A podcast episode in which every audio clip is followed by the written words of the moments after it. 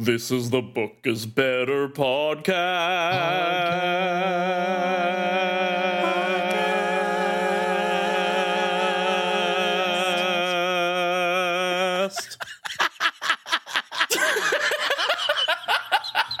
That's great. Oh my god. We do use the word goofy when we describe ourselves. Yes. So Yeah.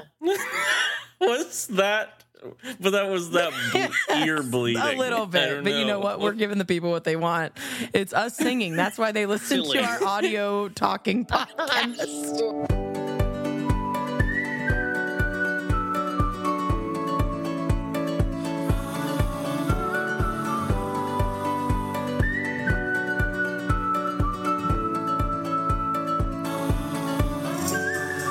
Welcome to the Book is Better podcast. We are a clean podcast of a mom, dad, brother, and sister reviewing book to film adaptations. We are reviewing The Shining today to celebrate spooky season. Uh, and if you have some younger listeners, as which is becoming usual, I guess. We do talk about some more adult or intense themes, particularly because of the topic of today's episode. And I will also warn you that if you have not seen the movie, it is rated R and it is rated R for uh, fairly extended uh, nudity and particularly weird, freaky violence and language. So, um, don't recommend watching it with any younger viewers, but we are just super excited to have you listening with us today. Um, I'm Rebekah. I'm going to give you a little fun fact about myself, and uh, then we'll we'll each introduce ourselves. My name is Rebekah. I am the daughter slash sister of the the family here, and today's fun fact we're going to talk about movie theater habits. This was actually mom's idea. I think it's a really good one. And so we are pretty big movie goers. We go see movies a lot. So we have, I actually have both a MoviePass and an AMC. Uh, the fancy stuff where you get all the movies for free or whatever. I really overpay, if I'm being honest, for both. Um, but my movie theater habits, I guess I use an app called RunPee, and I I get so stressed out anytime that I can't turn it on. And so before the movie starts, we like, I want to get there early. I want to be able to see all the previews, get our drinks, like do whatever we're going to do. And then I download uh, the the timer for the RunPee app, and you have to literally like either pay for a subscription or watch a bunch of ads. It's very intensive. But once you start the timer, it tells you exactly when to start the timer on the movie. And you hit the button when you start the timer, and then it'll vibrate and tell you like 30 and 60 seconds ahead of time when a good pee time is. That way, when I inevitably have to go to the bathroom mid movie, I can go to the bathroom and read a recap of whatever the slightly boring scene was. And so, yeah, when we get to movies late and I can't do RunPee, I get very like distressed, especially if it's like the first time I've seen it. So that is my weird habit. That's Well, that theatrical is- paranoia. A little bit of a weird habit. that's something. I I have a similar habit, but I'm less prepared. I'm Josiah. I'm the brother slash son of the family, and if I'm really, I've kind of figured it out. As you know, the family will recognize this trait, but I've figured out more about it as I've grown older. Um, I go to the restroom constantly in movies. I will go at, during some movies. I'll go six times, and uh, the family doesn't believe how often I go. They're like, "Did you did you get it all out?" I don't know if that's too graphic.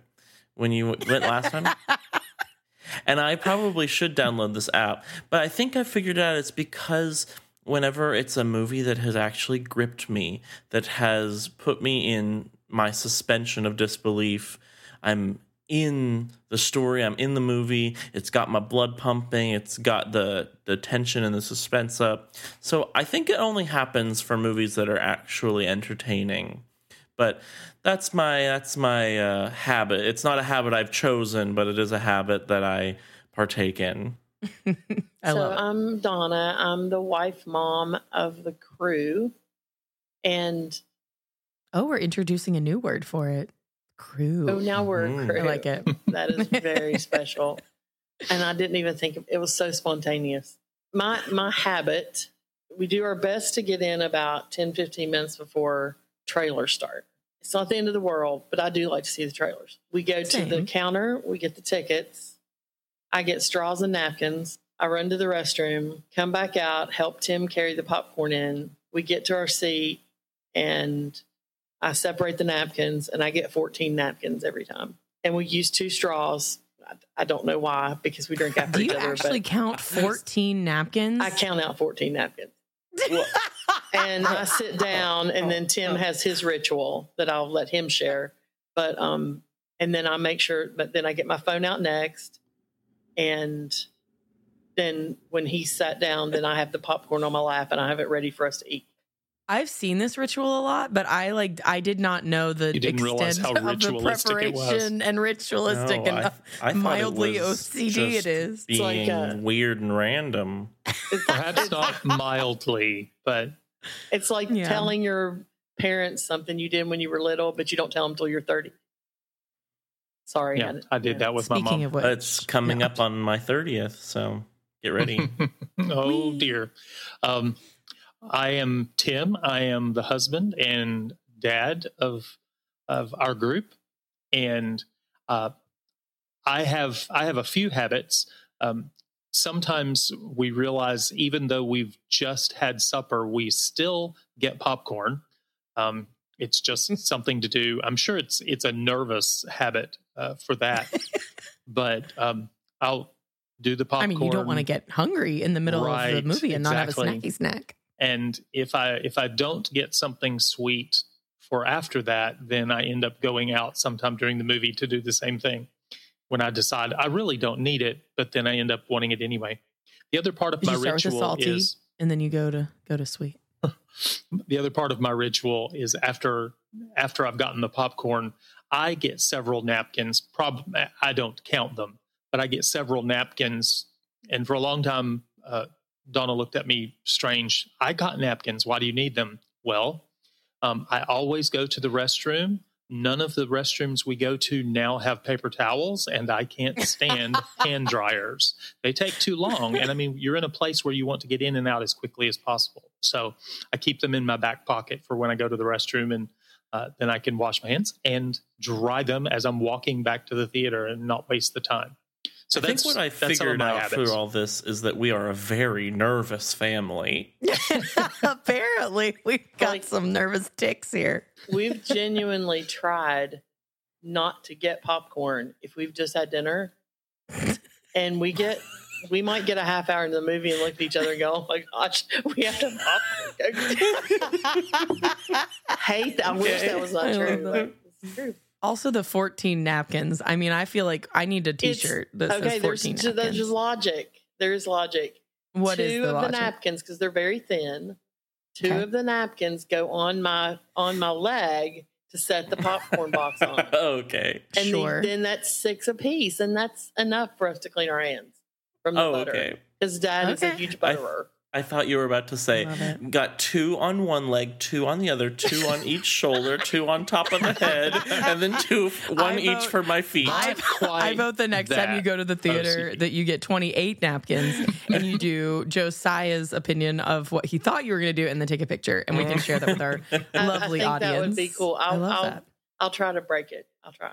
Mom, why don't you take it away and tell us what this whole story is about? The main character of The Shining is Jack Torrance. He is an aspiring writer and he was a school teacher as well. You find in the book that he was removed from his teaching position because of some issues that I'll get to here in a second. Um, but Jack's hired as the winter caretaker at the Overlook Hotel. It is an isolated resort in the Colorado Rockies. And from the uh, beginning of fall up, up into the fall, September to yeah, September to April. The hotel is closed because they end up getting snowed in, so it's too difficult to get there, and you couldn't get guests in and out, and not financially feasible. Blah blah blah. Jack uh, is a recovering alcoholic, and part of his alcoholism manifests in anger issues. And you discover pretty early on that Danny his son, who is now in the book, he's uh, in the story, he's five. Danny had ended up with a broken arm over a very unintentional accident, and Jack lost it. Um, so they uh, had a crisis, you know, crisis of conscience here. Jack drops the alcohol, he stops drinking, and in the in the book, he's about 14 months sober. In the movie, he makes a mention of about five months. Uh, then the other character besides Jack and his son is his wife Wendy. Wendy is uh, desperately in love with Jack. They they do love each other. They do show that to us in some way in both book and movie. Um, but she does have great concern and fear over Jack. She's not afraid to leave him if he can't get his stuff together. Okay. Here's where things start to kind of go separate ways. Um, you've got uh, a trip. He Danny begins having frightening visions, and he, he knows knows or suspects they're connected to the hotel before they get there. Um, but the visions are like two murdered sisters who who look identical. Um, he he sees a woman at, at, for a little bit, and I think some of the visions get kind of weird at different times. He sees different things. Um, Danny has a an imaginary friend called Tony that sometimes shares these things with him, sometimes leads him, tells him what to do, tells him what's coming up. Um, Tony in the movie is portrayed with Danny wiggling his index finger like a kind of like a little finger puppet. And Danny's voice, he changes his voice to kind of like this an alien voice. Yeah, it, it's it's kind of a garbled, a little bit garbled. Yes. I REDRUM. You Yes. Know. Hey, in the yeah in the book tony has a separate voice that danny hears and so the little difference there but i, I get it i get the totally get the movie part jack attempts to remain a little sane longer in the book than he does the movie uh, in the in the movie he he's pretty strange he's pretty sh- weird from the get-go. Um, it, it's not it's not like he's immediately going to fall apart but but he's a little more uh, the the craziness is a little more obvious sooner in the in the movie. Uh, in the book wendy's a strong woman. She's incredibly beautiful blonde. Um, she does have some of her own family baggage she deals with she has fears and concerns for her family but still she's a pretty solid person in the movie wendy's timid from the outset and Shelley Duvall is 180 degree opposite from her in from the book I don't think that's. character. I don't. Is that enough degrees? Dear Lord, uh, it, it's I, I struggle with that part. Never mind. So once they're alone, they all begin seeing or hearing things. Maybe they'll walk past something, and out of the corner of their eye, it'll look different. And, and this, this kind of happens at different times for them. But they all realize something's going on. Um, Danny had met the cook in uh, the hotel before the staff left. He was introduced to Mr. Hallorann, who helped him understand that these voices, this Tony he hears, and the things that he knows, and and it, he has these telepathic abilities, and they're called. Well, D- Mr. Hallorann says his mother always called them the Shining, and he says he has a little bit of it too, and he's worried for Danny, and so before he leaves for his winter retreat, he says, you know, just get with, let me know, call out, and and you're so strong. Basically, I'm I'll probably hear you in Florida. So Danny's visions start getting heavier and, and quicker, faster, and, and a little more um, frequent. Jack, his he's into this uh, um, constant struggle with wanting to drink again, but he said he wouldn't, but he wants to, and the stress of the hotel gets him by throwing this into overdrive. Uh, he walks into the ballroom and encounters the uh, encounters the barkeep who produces all this alcohol in front of him and none of this is real, right? This is all hallucination. Mm. Uh, Danny gets lured into a room by some unseen forces. In the book, he describes Danny going in the room and what he sees. In the movie, this happens by you see him walk in the room. Then when he goes to, then you see him go to his mother. His shirt's torn, and he's got marks on him and bruises on him. Um, Jack is completely convinced it was Danny. Danny says it wasn't. And then Jack ends up going to check that room. And this is the scene where we talked about before, where there's some nudity involved. And he sees this woman and and she's like, you know, she ended up they we find out that she was drowned in the bathtub uh, years and years and years ago, and it's her ghost or whatever. They never really put a term for give you a term for it. The movie Uh, just shows a very gross looking rotting corpse. Yes. Woo. Yes. um, we get at this point, Danny realizes he needs to call out for Hallorann. And he tries that he hollers for him.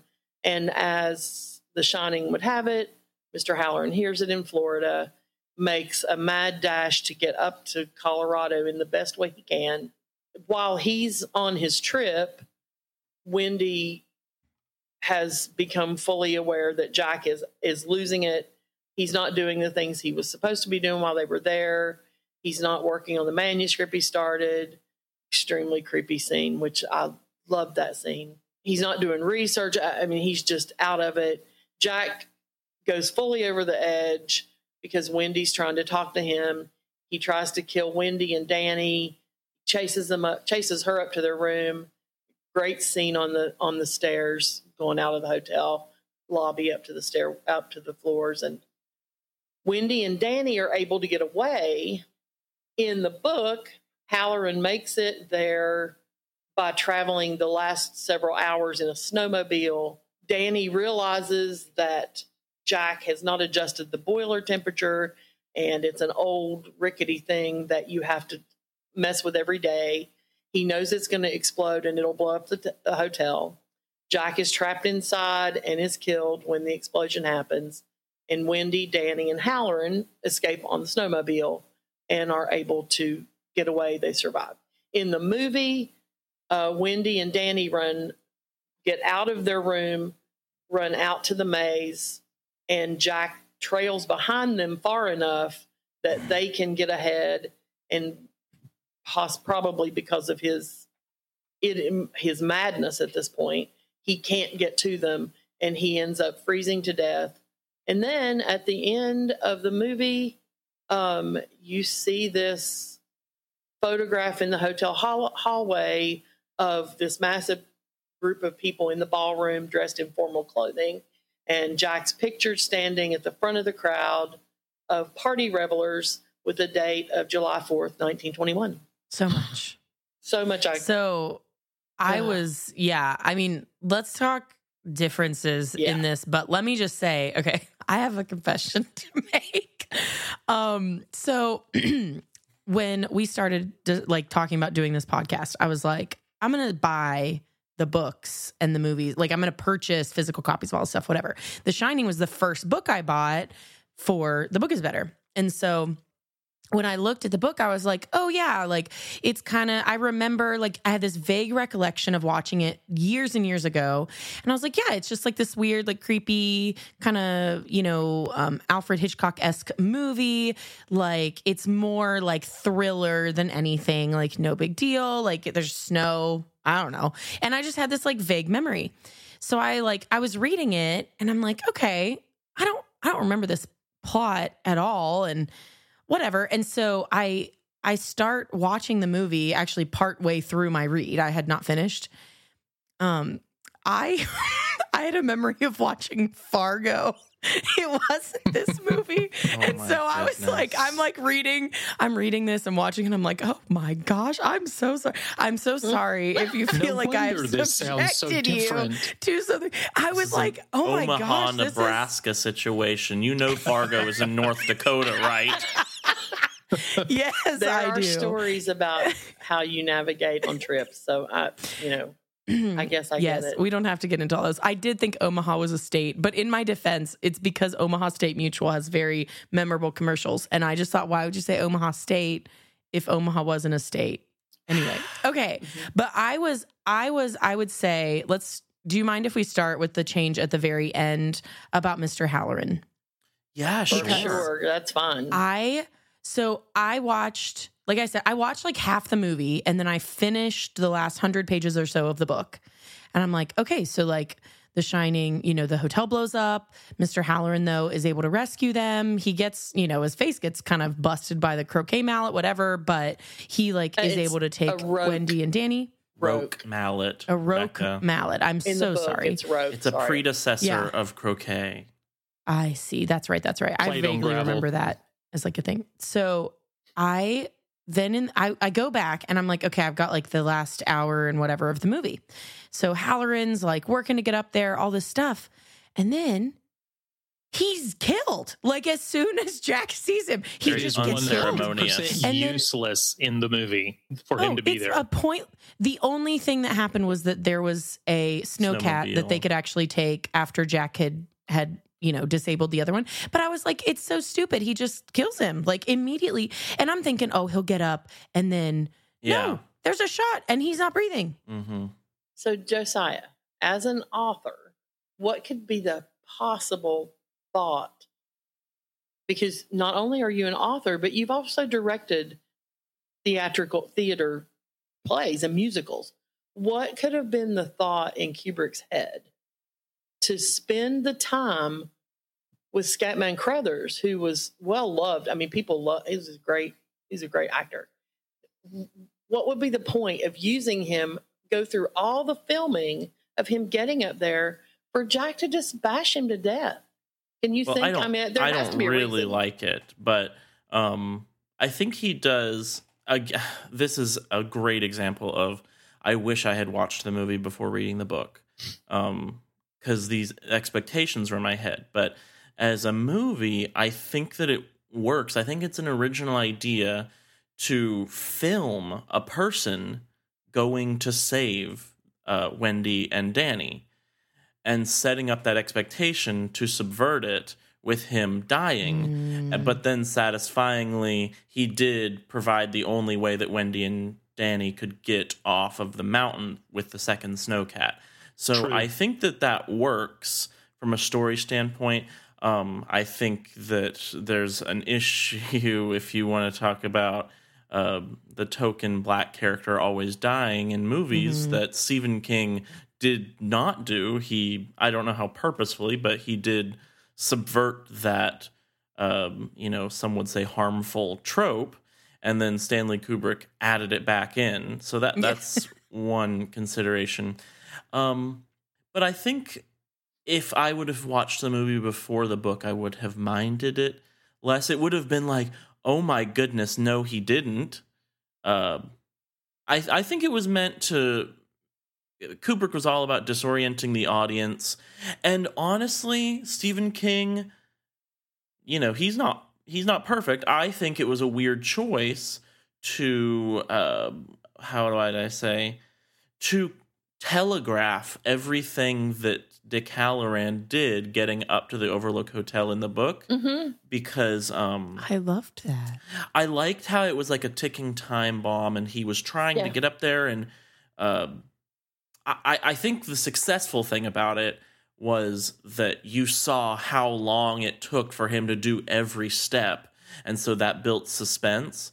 But on the Yeah. other hand, ye, he ends up saving them, and that's exactly what the audience expect, expected would happen. Stephen King was like, "Look at this guy who's coming to save Wendy and Danny." And then he comes and saves Wendy and Danny. So it's less of a shock, it's less of a surprise. Um Well, and I remember happens in the reading that section. I thought it was very interesting that the Hallorann thing, the first thing that happens, he like, you know, goes off the side of the road. He literally almost drives off a cliff because he Mhm. doesn't know how to drive in snow. It's this horrible storm, whatever. And then a tow truck driver or something like that, or a snowplow driver Snowplow pulls driver. him off uh, of the cliff. mhm. The snowplow driver also shines and like tells him yeah, he shines as well. And so he tells him a little bit about, you know, his friend and go get the snowcat thing, whatever. But it was weird because they jump they're jumping back between like Wendy and Danny or Wendy trying to like escape from Jack and all this stuff, and then they go back to Hallorann.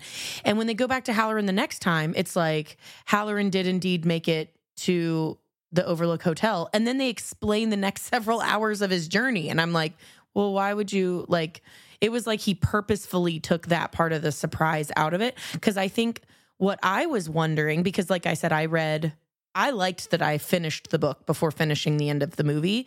And what I kept wondering was going to happen was like, is he going to arrive at the hotel? It's a horror. Like, we know it's not like a happy movie. And so is he going to arrive at the hotel just in time to see them dead? You know, like that's what I thought was going to happen. So, one of the things, uh, one of the things that I thought about with the ending of the of the movie and the ending of the book um, had to do with um,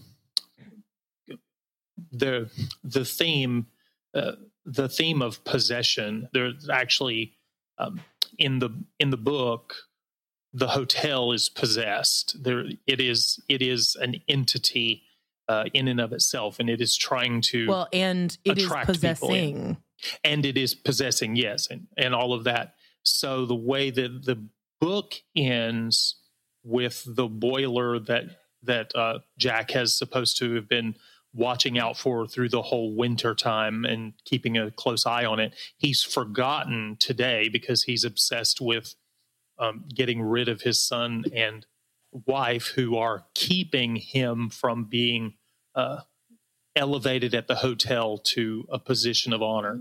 Um, but I I really appreciate the fact that the hotel blows up, that the the boiler yeah. blows up and the hotel goes up in smoke.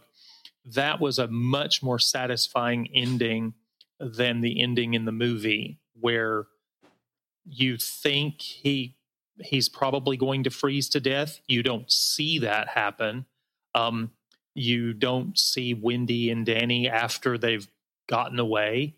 Um, I don't. I don't think I remember that. We watch. I watched the movie before I listened to the it book. Ends, so it ends on that. It's just pull away driving the, away, the, and you fil- or the, the picture. picture. The photo. You no, get you get the picture of him with the yeah. Right. You get the photograph that he's been part of the hotel, but it in the movie it seems like Kubrick liked some of the things of the book and wanted to use them, like the fact that the the hotel possesses people and there bad things have happened there and this thing is continually going on it seems like this party um, he liked some of the elements but he doesn't use enough of them in the movie to explain it at all and my understanding is there's there's some parts of the movie that were filmed that weren't used in the theatrical release because they were more confusing. they confused it even more. But I like mm-hmm. the way that the book ended as opposed to the way the, the movie ended. So, uh, so I oh. definitely oh. want you to to have your opinion, and this is not to like change your mind or anything, but oh. just to put my two cents in.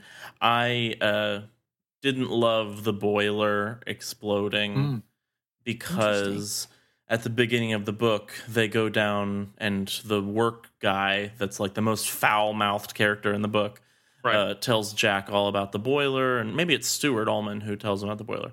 Um, but w- one of them is talking about the the boiler and as I'm reading it I'm like, "Oh, okay, so that's how the that's what's going to happen at the end of the book." Otherwise, we wouldn't be talking about this boiler that and in my head I was thinking why would you ever buy something that could explode your hotel? Yeah. well, well the, and in the movie, you're that, talking about foreshadowing, though, and that that was probably more common than than it is right now. Uh, foreshadowing in books and movies, we want to give you the little tidbits of how you could solve this. When you get to the end, you'll look back and say, "Oh, yeah, that was it. That was the thing." But I just thought too with the movie, knowing the boiler was so important, they end the movie with Wendy and Danny and Hallorann gone and Jack frozen in the maze, but the hotel doesn't blow up. What? so it's almost yeah. like there's a little undone. Well, wasn't there a sequel didn't they do a sequel movie? I wonder if that's why Kubrick Uh, made that decision. The sequel movie Doctor Sleep came out three, four years ago. I watched it. Is it It- okay that we don't cover that one? Is it? yeah, I don't know what's in it. I didn't mention spoilers for that. I th- I think Stephen King wrote in like 2013 a sequel to his book The Shining, and then Mm-hmm. the movie tried to reconcile the differences so that it was a sequel to both the book and the movie. So it doesn't.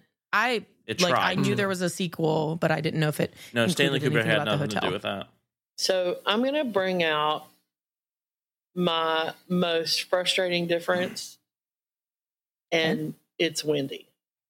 Yeah, Oh my okay, gosh! and it, there is. I did. I did come across a, a possible reason, and I'll share that. But in the movie or in the novel, Wendy is constantly going back and forth between I don't want to be with a man who could be volatile like this. I don't want to do that. And the fact that she does want to keep them together and that she does genuinely love Jack. So she's balancing that constantly, right? She's Yeah. trying to be concerned about him, but she also gets angry with him. And she's described as beautiful. She's headstrong. She's resilient. Um, you know, intelligent, Sh- educated. she's intelligent and she's Yeah. blonde and they make reference to her being incredibly beautiful in the movie she's less self-reliant she has no confidence she wears the She's a little southern. clothes i have ever seen in my life he Hmm. gives her a southern accent which with the bugly clothes really makes me mad she's Yes. meek she's nervous and her role in the movie it, it's less than what's in the book but I, and I'm sorry. I mean, Shelley Duvall, I think she's done some good things. I don't think she's a bad person, but she's homely and ugly. I'm sorry, Shelley Duvall. Oh no! Please don't be angry with me if you ever hear this. But putting you in that movie with straight hair, they could have Ugh. left her hair dark and made it pretty. I I don't think get Stanley it. Kubrick hated her. Okay, um, so and wanted to deal. torture her. this was the i did not write this this came from a, a review i was reading with with differences and stuff in the movie said kubrick seemed to think a woman would have to be stupid to stay with a formerly Mhm. drunken abuser while king seemed to believe that there was more nuance to it Yeah, I was reading articles and, and interviews, and Yeah. I, I think I think Kubrick might have gone on the record, or maybe it was King talking about why Kubrick changed Mhm. Wendy, because uh, Wendy's change is one of Stephen King's most hated changes. Yes. The, author of the book, Mhm. um, and I th- I think whereas in the book there's so much nuance, and we do get her internal monologue a lot, and so maybe that's where the nuance can arise from. But uh, whether Kubrick thought that a woman um, would an intelligent woman would not stay with such a volatile person or possibly maybe I'll give him credit and maybe he thought that he couldn't give her the same nuance as the internal monologue in the book gives her um, Kubrick made her a lot less independent and ultra intelligent Yeah. Yeah, there I'm- was very little conflict in her acting. Yeah. And I don't okay, I will I will give you this. Duvall I would say is a fantastic actor but was not she was given a role that like felt very uh flat and one-sided for the movie. Well, and obviously she did not physically look like the character but i had also uh, read one of our little pieces of trivia that kubrick has only had one film nominated at the razzie award for worst director and worst actress um, in the first year that that award was given and uh, duvall was nominated as worst actress now they did retract that in Last 2022 yes last year um, but Thankfully. i don't think it was Do you know why? necessarily why did they retract it Well, they the reason they gave was because uh, the news of of Kubrick's treatment of her had come out in re, in years, but that was you know probably years Wait, and years. so you before weren't that. being dramatic. He did No. mistreat her. Oh yeah, yeah. thought you Jack, were just being no, yeah. Jack Nicholson and Shelley Duvall. Yes. and I th- I think a few other people are like Stanley Kubrick was awful to work with. He'll make you do a hundred takes, and sometimes it seemed as though he was making them do like 200 takes of the same shot over and over again so that the actor was genuinely distressed and it would come out in the character She- on screen.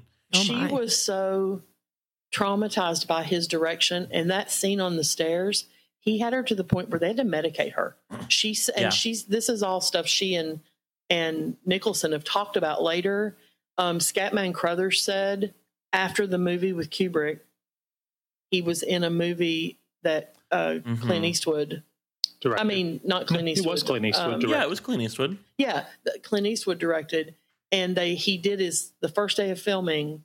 They did his first scene, and Eastwood's known for one take. He wants one take. Mhm. He wrapped it, said that's a that's great. Carruthers went to him and fell on him and started crying and said, "I can't Oh my believe. gosh. I, I'm so thankful. Thank you, thank you." And and they were out about it. But the, That's the funny part of that is Nicholson and, and Duvall both said, however, it was, even though it was terrible as they describe it, it was one of the, it was, it, it was a positive experience in the fact of what they learned. Like they wouldn't go back and redo it, but they they can see that they gained from it. Yeah. To finish the the Razzie story, Yeah. um, Oh yeah. the reason it was March, I don't know why I remember this date. March twenty second, I think, was the day uh, that they were rescinded the Razzie Said March nomination. 31, Ma- March 2022. of twenty twenty two. That's what it is. Yeah. Um, I believe that was the same day or the day after they rescinded Bruce Willis's nomination um, because they came out with a one-time category of worst Bruce Willis performance of the year because he had appeared in eight movies that year and most of them were pretty bad. But Yeah. then the family came out and said, "Hey, Bruce Willis is retiring from acting because he has been." uh, diagnosed with aphasia or something. I don't Right. know what it is, but some sort of cognitive disorder, I think. And uh, so I, I think the Razzies actually rescinded that whole category because they're like, now, now we understand it's a more sensitive topic and, and there's medical stuff. And in the same vein, they just rescinded Shelley Duvall's as well. Um, what do you think about this? I I think I have an opinion on this, but I want to hear your thoughts before I say it. So the fact that there were no topiaries in the movie, but it seemed to have been replaced with the hedge maze. And but then the hedge maze, maze doesn't have as much to do with the plot. I mean, it That's It- true. it's- yeah, it's there, and but it's and not possessed. They go in it, but it doesn't. It doesn't help with the psychosis because Oh. in the book, the the hedge animals are part of the hallucinations, Mhm. Uh, or Right. are they hallucinations? You know, you. That's so a just to question. clarify clarify for those who have either never seen or read it or have not read the book but have seen the movie. In the book there are huge topiaries like animals made out of hedges and they come alive. At the beginning of the hallucinations it's more like jack hears them behind him and he'll turn around and they're in different positions and closer to him. And by the end of the movie they're literally attacking hallorann like they're physically you can see them attacking you as if they're real animals. Mm-hmm. And in the book when uh, the when the boiler blows up and the hotel explodes, they actually catch fire and they end up back in their original positions. And Hallorann realizes they're dead. They're I think it's Hallorann, but it might have been Danny. They're dead, and realizes they go to back to their initial positions because they're dead. But anyway, I think that the topiary animals would have looked stupid. And I think that the hedge, the hedge ma- visually on a on a movie screen, and I think that the hedge maze, as soon as it's mentioned, every audience member is like, "Oh, someone's going to get trapped in there." Uh, so I think it's a, a pretty good use of trans transferring a, a book story to a visual medium. But yeah, I, I think, Daddy, that you hit the nail on the head that the hedge maze doesn't have hotel characters in it. right? And so I think it feels separate. And it's the climax of the film. It's it's Yeah. um iconic for Jack to be chasing Danny there. Yeah, I think he uh, Kubrick could have used the hedge maze because it was it was easier to film than hedge animals that might legitimately look Mhm. silly uh, because of the they would be completely CGI. Um, but he could have used uh, he could have used some of the some of the characters that Jack was seeing. You know, the party goers disappearing into the maze, or you know, just a, a glimpse of them as they went in to to make a connection. But there's no Have connection. someone like that, that died in the maze. yeah, Mm, that's good. And- I, yeah, I think that could have added a little depth to it. Um, what do you all? I know we're doing kind of kind of separate differences, but is there just a short few sentences you would say about what each of you think about the difference in Tony? Because Tony in the book, creepy. It, it, it was creepy. His whole thing, and I didn't mind the movie part with Danny and the little finger and wiggling, wiggling his finger and speaking. I, I get that but in the book i mean both of the both of them were creepy but what do you think about the difference there can you think of another way tony could have been used in the movie differently was or or do you think it was My- better It was the thing. It was the thing about the movie that drove me the most, like insane. I was More so Wendy? mad. Well, yeah. Well, I don't like Wendy's portrayal. I guess they're probably you know one of them is a close second to the other. But I, in the book, I loved Danny. Like Mhm. he was such a Yeah. sweet boy that like he didn't really understand what was going on and um I, I'll kind of interrupt myself here to just describe this because someone asked me about it yesterday. What is the shining, like the thing that they call the shine or the shining? And it's kind of a combination of telepath, like telepathic abilities, uh, precognition, and some clairvoyance in general. So, like, they kind of know stuff that's going on at the same time. They know stuff that might happen, and then they can communicate or hear other people's thoughts. Like other people that shine, you can like they can kind of communicate clearly and have conversations.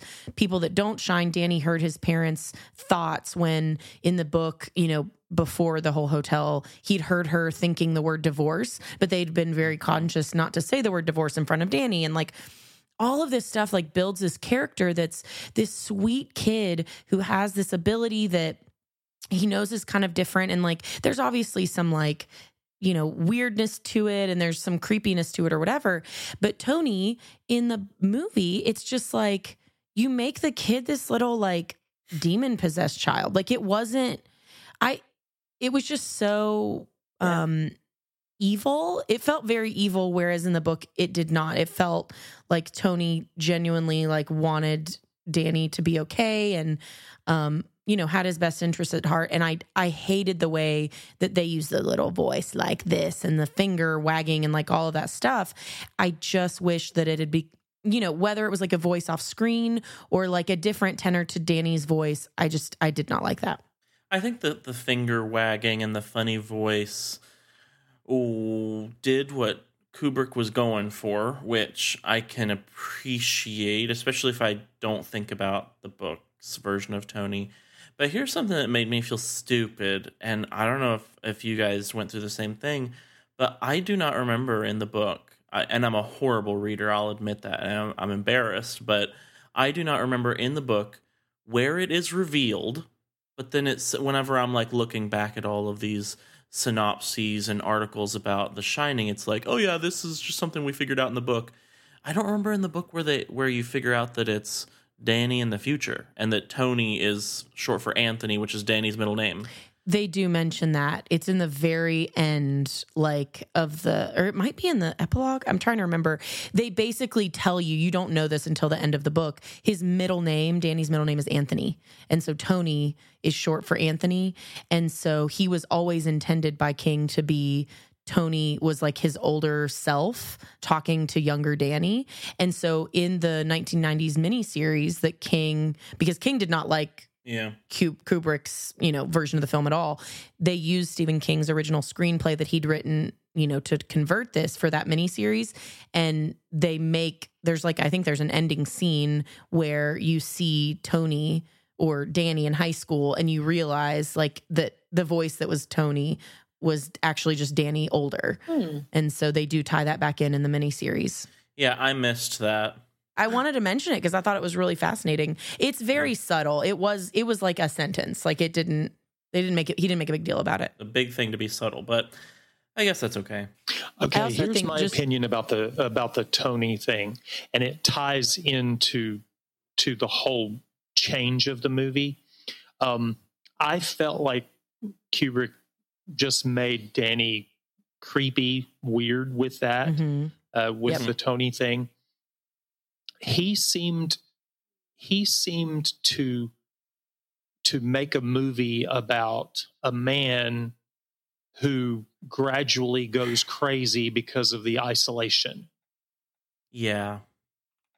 The book is really a book about a man who goes goes crazy but because the hotel is possessed and possessing him and bit by bit you know just continues to uh, to strengthen uh, the things about him that he feels terrible about. You know he's he's Mhm. never been successful but he doesn't blame himself for it and the hotel picks up on that and so blames everybody else for it. It was you know the student that he beat up it was his fault that that happened. The people that caused him to lose his job it was all their fault nothing he did and it was you know danny and wendy wanted him to leave the hotel and this was his best opportunity and all those things i, I feel like they were two very different themes to the book and the movie that leads me into one of the other things that I wanted to talk about because I agree.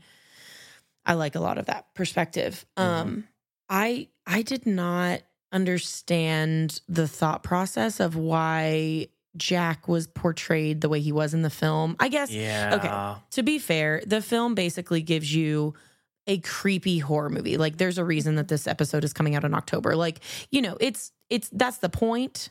Yeah. Kubrick wanted Jack Nicholson, and the reason he Mhm. wanted Jack Nicholson to He play fought it for him. is Yeah. because he was just crazy enough. And so from the very beginning, you you get the idea that Jack, the character, is is a little off from the very beginning in Yeah. the movie, but not in the book. I think that's one of the things Stephen King's uh, Stephen King fought against at the time, even before the movie came out and he realized he'd hate it, is that if you cast Jack Nicholson, everyone will know that he goes insane by the end of the movie because he's insane at the beginning of the movie. I think that Stephen King was fighting for an actor like Christopher Reeve He, or oh. Jon Voight to play Jack because they were more of an everyman. So in the book, just again for those who haven't read it, uh, Jack has a very like complex struggle with alcoholism during the time. So there's like all this stuff that goes on now in the in the film. Wendy talks about you know he was drinking and he accidentally dislocated um, Danny's shoulder. I think in the book he actually Yes. broke his wrist. He broke Broke um, his it arm. wasn't a was like dislocation one of those broke his arm yeah and so um but they they don't get into that in the movie and I, again i understand part of the reason why but jack was not an evil character i remember having this sense through the whole book read do i like this man? I think like that I, I i'm sympathizing with him at the very least much less you know i don't hate him. He's not a bad guy. And he wrote him that way like he becomes unhinged and like you know succumbs to the hotel essentially.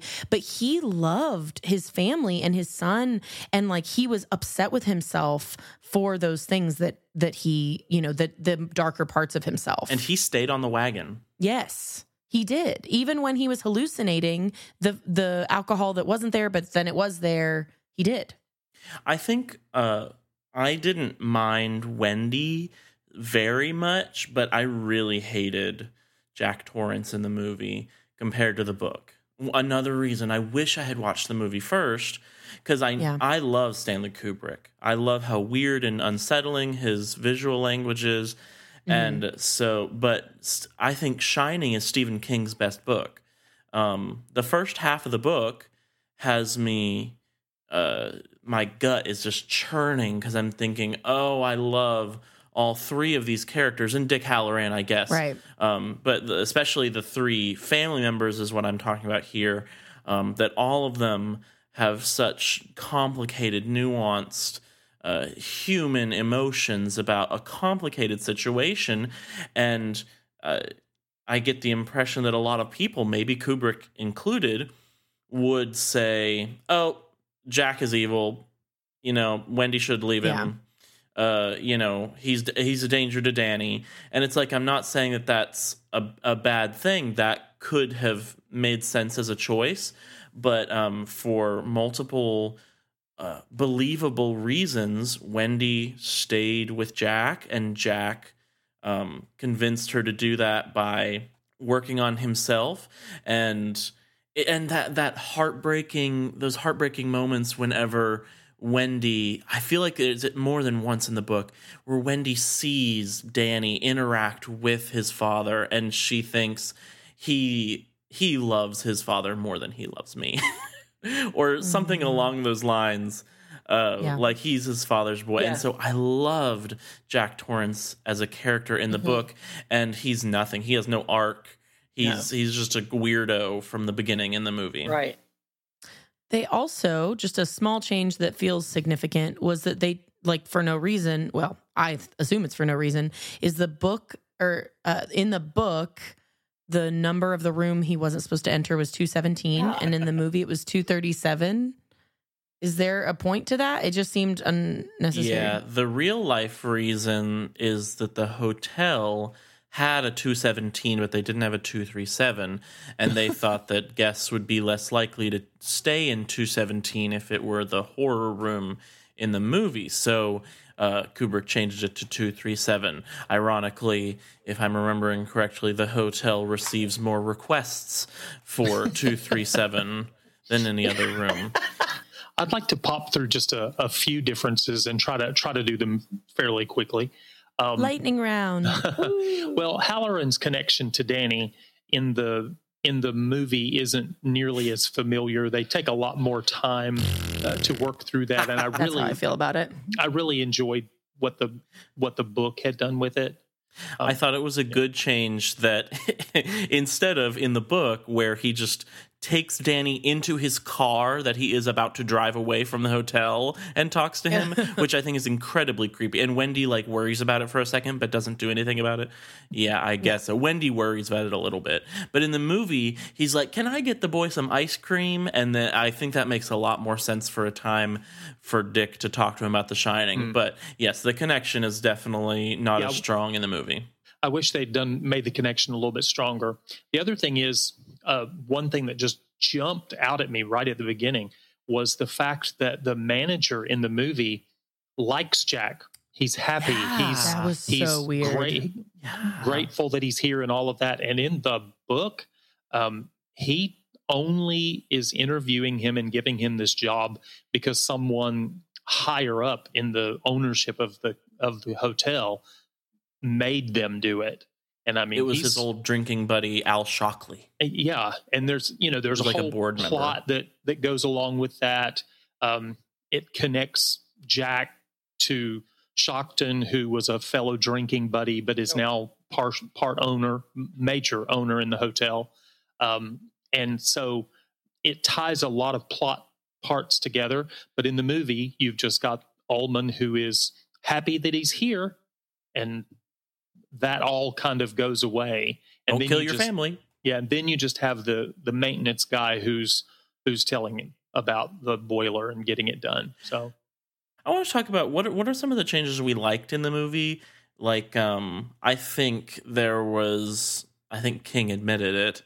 Kubrick made some really iconic visuals for the film that were not based on book events. Like, here's Jackie. Here's Johnny, and that was improv. Johnny. That was improv. That wasn't Oh, even yeah, Kubrick. I Kubrick wanted to cut that because he was from England and he didn't know the reference. Did you know that? Isn't No. that funny? I'd heard that. Mhm. That's weird. but the hundred pages, I think all work and all work and no play make Jack a dull boy. Oh, I think that that's horrifying. That's a It good is. payoff That to him probably- typing, typing. That is probably the one thing in the movie that stands out to me is as that that is so creepy when Wendy goes to look at this stack of Mhm. his his book that he's been working on the script and it all looks like a script but it is just continual all jack all work and no play makes jack a dull boy that's the only thing written and it's typed over and over and over and that just sends this chill through you. And I That's like not that in the book at all, but I like that. Mm-hmm. I like that there's little Um, letters like he actually typed this. Right. And, Kubrick's, and Kubrick's typed over it. Yeah. spent hours and hours over weeks typing that out. Oh my gosh. Oh. Yeah, because can you imagine. like today you could just easily reproduce that from a Uh-huh. computer, but Yeah. like Yeah, you could wow, copy you would have that thing literally had to use a typewriter for all that. Yeah. Um, for I I was just going to go through a couple more lightning round items. Uh, so in the movie, you don't learn anything about the fact that Jack has a pretty traumatic childhood and um, an abusive father. Um, again, just kind of into his Background. There's less depth there in the movie. Um, the weapon choices of of Jack's were different. So in the movie, he uses an axe. It's very iconic. There's that meme from the "Here's Johnny" moment, um, and he you know breaks through the doors. In the book, he's using a roque mallet. I'll also say weapon differences. Uh, Wendy, she also grabs a knife in the. Um, I guess it's not so much a weapon difference. She grabs a knife in the kitchen, but she actually stabs Jack in the back, back. and he walks around with a knife poking out of his back in the book for a very long Mm. period of time that they don't show in the movie at all. Um, a couple of other little changes. Danny uh, grows over time to become more in command of his shining. Um, Yes. and in the movie, he like when he shines to Hallorann to tell him what's going on all the way in Florida, he looks like he's essentially having like a seizure, or it, it was like a very intense Mhm. Mhm. kind of thing. And it doesn't look until the very end that he connects with that. about things I liked about the movie that weren't necessarily in the book. I like, um, you know, if you're translating it to a visual medium, I appreciate how uh, Stanley Kubrick translated the isolation in the opening sequence of them driving up the hill with this ominous music that Yes. the first time I heard it, I was like, "Is that really the music they're choosing?" But honestly, it's it's very uniquely ominous in a way that Yeah. um, I'm, I'm always listening for music that sounds different than stuff I've heard, and so I, I don't really think that's a style that has been replicated. uh, re- that and Blade Runner, you know, Blade Runner more so, Oh. but I like that unique music to set the tone. But I also like the um, some of the shots. The one of my favorite shots in the movie of a lot of I don't want to say of all time, but I really love how the camera follows Jack slamming the axe into the door.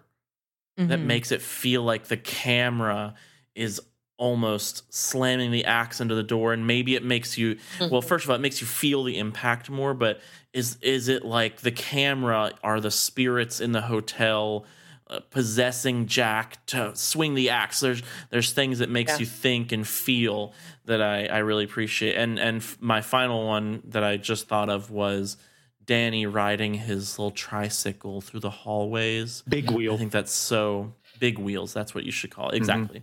You guys um, both had one. Oh, aw, we're so cute. I don't know if we ever stayed in a hotel and drove through the hallways, Uh, but no, you wouldn't have done that. I love him driving through the hallways and making you feel uh, like it's a labyrinth. Which now that I say that, it kind of makes the hedge maze uh, feel more irrelevant because you already had a labyrinthine Yeah. uh, hotel. But he's going through it. It makes you feel lonely. It makes you feel lost. It makes you feel disoriented, and it's unsettling that you're following him for so long with very little happening. Um, I just think there's some really iconic visual moments that Kubrick Yeah. achieved. I was so anxious every time he would head to a corner. So I loved Mhm. that because you knew. Yeah. And Mhm. most of the time, obviously, except the few times where he would turn and the creepy sisters would be there, Ugh. it it was a great way to make you feel un, unsettled.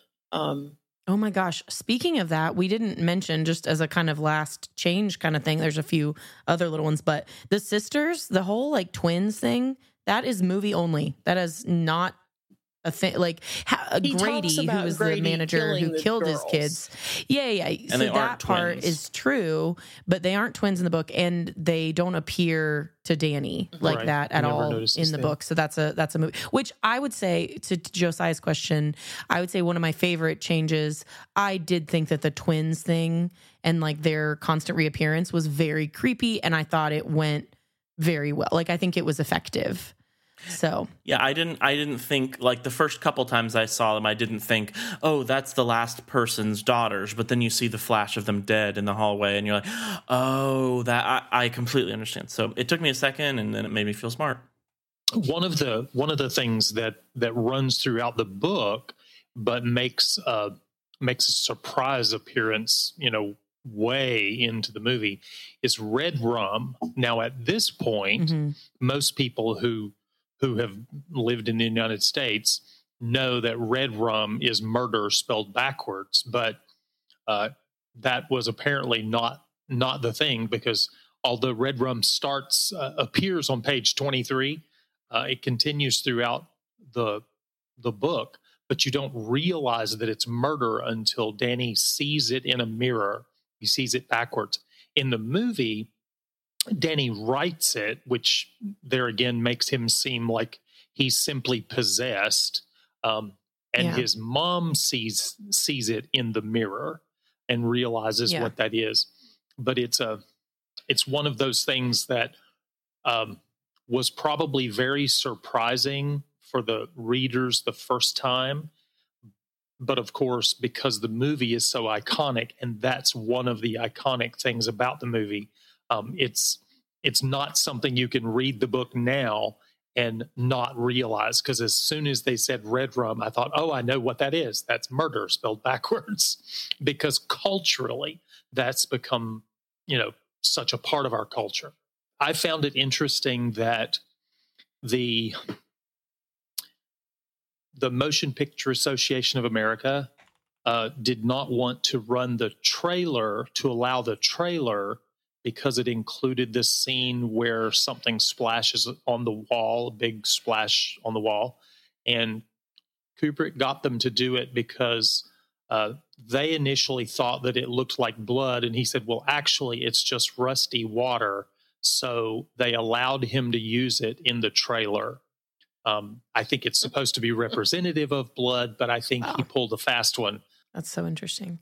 Um, I also loved that Kubrick, despite all of the crazy things that he did to adult people, um, he tried to protect the child actor, Danny Lloyd, who played the character of Danny. Also, how interesting is it that Jack and Danny were both played by actors with the first names of Jack and Danny? I think yeah, that's that- very fascinating. interesting.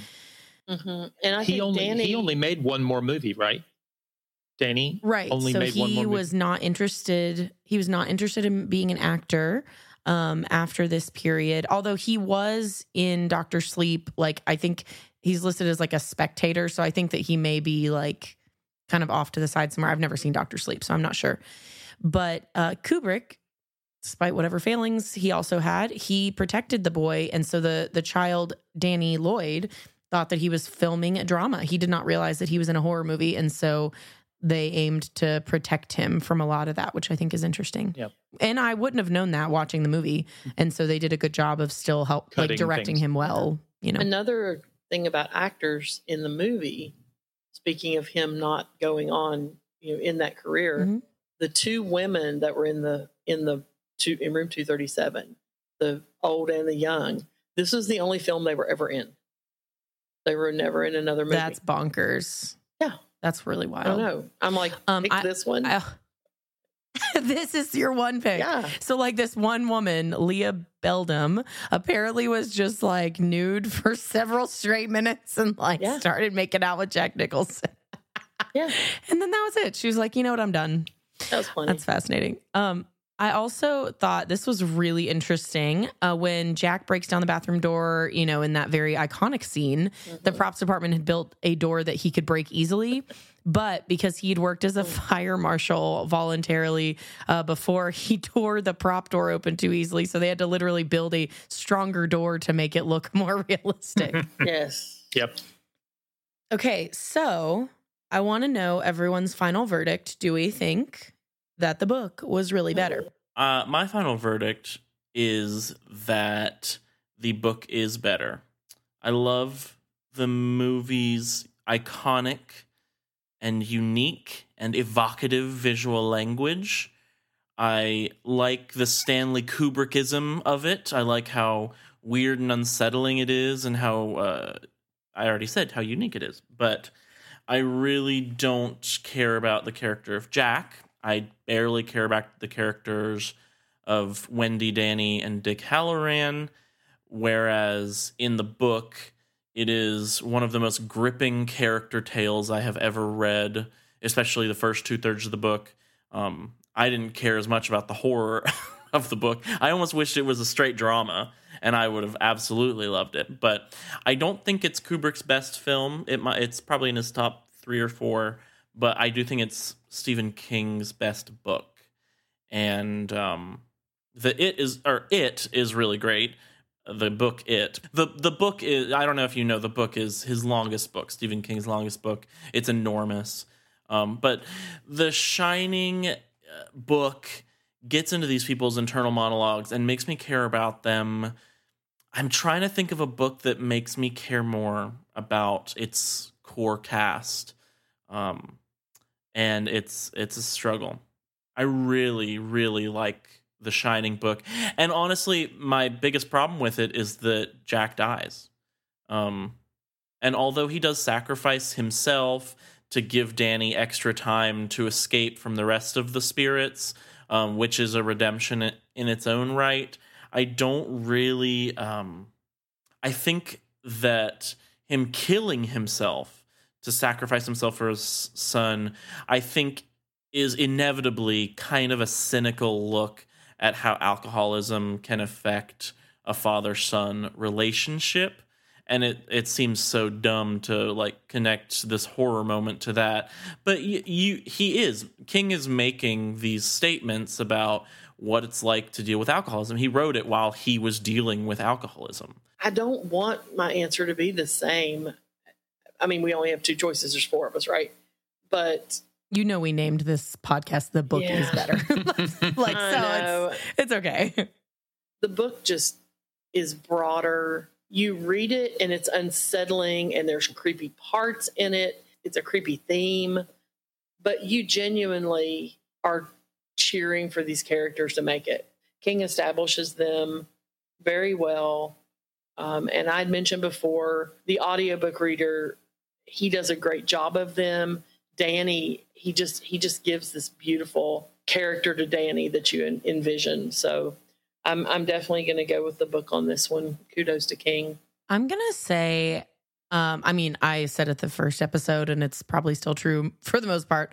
Now that we know biographies are my exception so far, um, I mean, I always think the book is better. I think that this book had deep, complex characters with really interesting character development. As Josiah said, I cared about them. Like I loved Danny. I the like one of the changes we didn't even discuss in great detail was, you know, literally at the end of the book like Jack comes like Danny realizes that Jack is not his dad anymore. Like he realizes that he's now the hotel and he starts saying you're not my dad and they like in the book King starts referring to Jack with the pronoun of it. He doesn't even call him a him anymore. I mean, you know, and, and it's very clear and Jack stops and there's like a point where he comes back to himself for just a moment before mm-hmm. he was going to attack Danny and he says run. Yes. And so he tells his son to run, tries to save his life and it's like this really poetic like I don't know, redemptive. it was just really beautiful. And so redemptive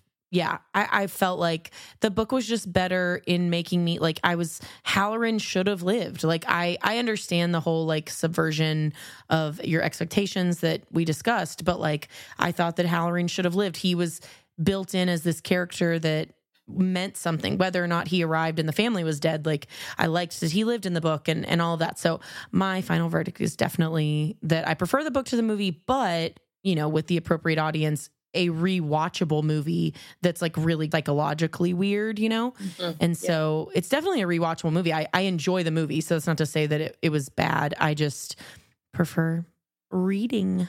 Well, for me, I suppose uh, my verdict is is not all that dissimilar from Rebekah's. The book, though it was difficult to read, and and I do audiobook uh, now most of the time, and there were a lot of times where I thought I don't want to listen to it. I've got the time, but I don't want to listen to it now.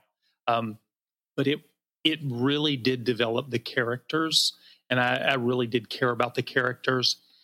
One thing about the movie, though. Um, is that despite the fact that it came out in 1980, uh, and that was a long time ago, um, it mm-hmm. still holds up. I mean, it it had the things in it hold up well enough that you could a modern audience could watch it and and enjoy it. But I do definitely think yeah. the the book is better. Yeah, I like the book better, but the movie certainly stands up the test of time so far. Well, thanks for listening. If you have feedback, questions, or future episode ideas, email us at bookisbetterpod at gmail.com. We can be found most places online at bookisbetterpod. Please leave us a rating and review anywhere you listen to podcasts. It helps us so much. And in two weeks, we're going to start reviewing the Twilight series. Until then, stay spooky.